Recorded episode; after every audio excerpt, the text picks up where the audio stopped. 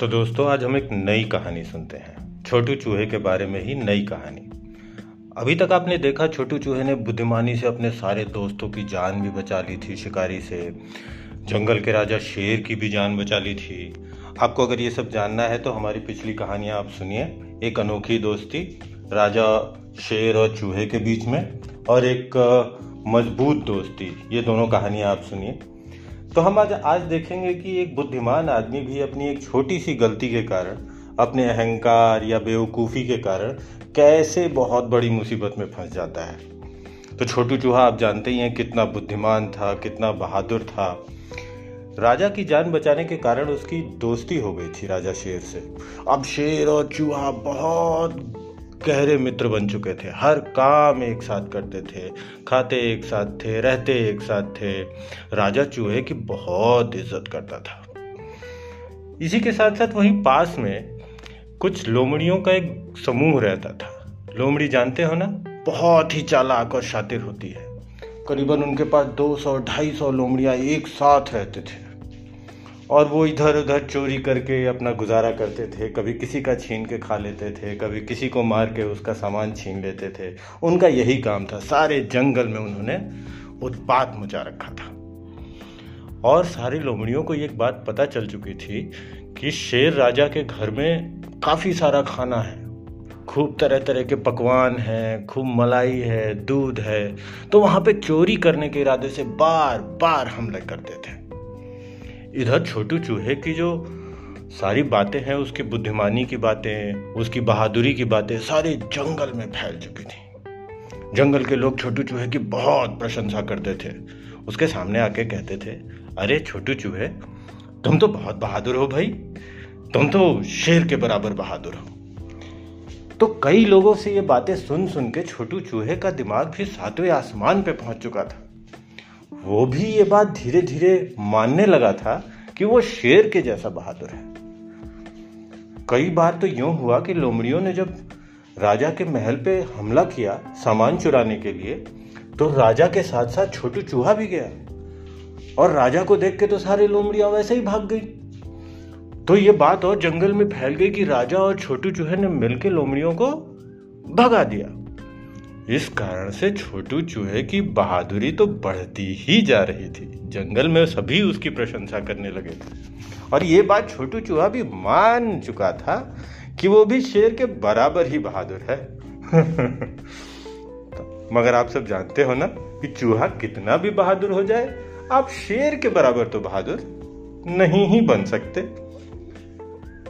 इसी तरह एक बार की बात है, राजा शेर किसी की बर्थडे पार्टी में बाहर गया हुआ था कुछ खाना खाने के लिए।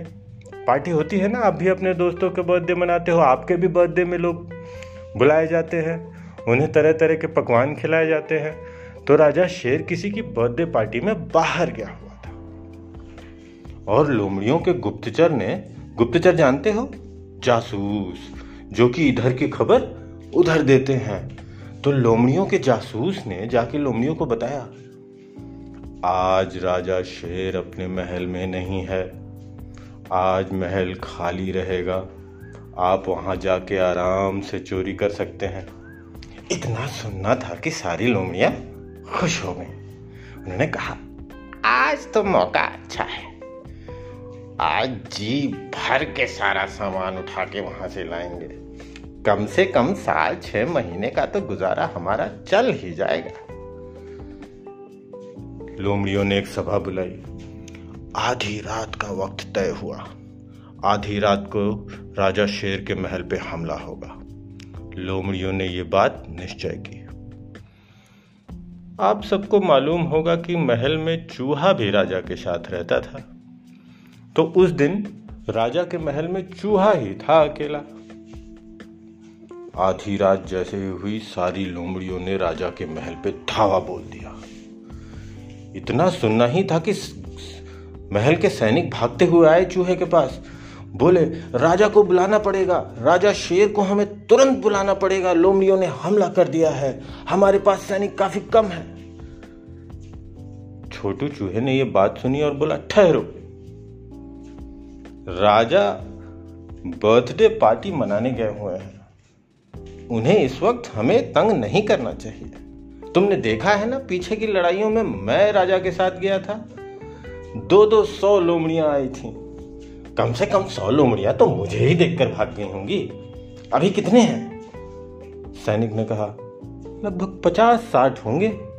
इतनों को तो मैं एक नज़र देखकर ही भगा दूँगा। छोटू चूहा बोला।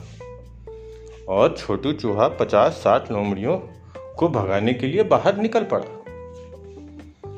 जैसे ही लोमड़ियों ने देखा कि छोटू चूहा सामने खड़ा है दरवाजे पे, छोटू चूहा बोला, रुक जाओ, तुम पिछली बार की मार भूल गए क्या? लोमड़िया हँसी अरे, टिंगू, चल हट रास्ते से। यहाँ रहेगा तो बहुत मार खाएगा। हम आज जो करने आए हैं वो करके ही रहेंगे। छोटू चूहा कुछ समझ नहीं पा रहा था। पिछ, पिछली बार तो ये सारी लोमड़ियाँ देखते ही उसे भाग गई थी। अब उसे अपनी गलती का एहसास हो रहा था।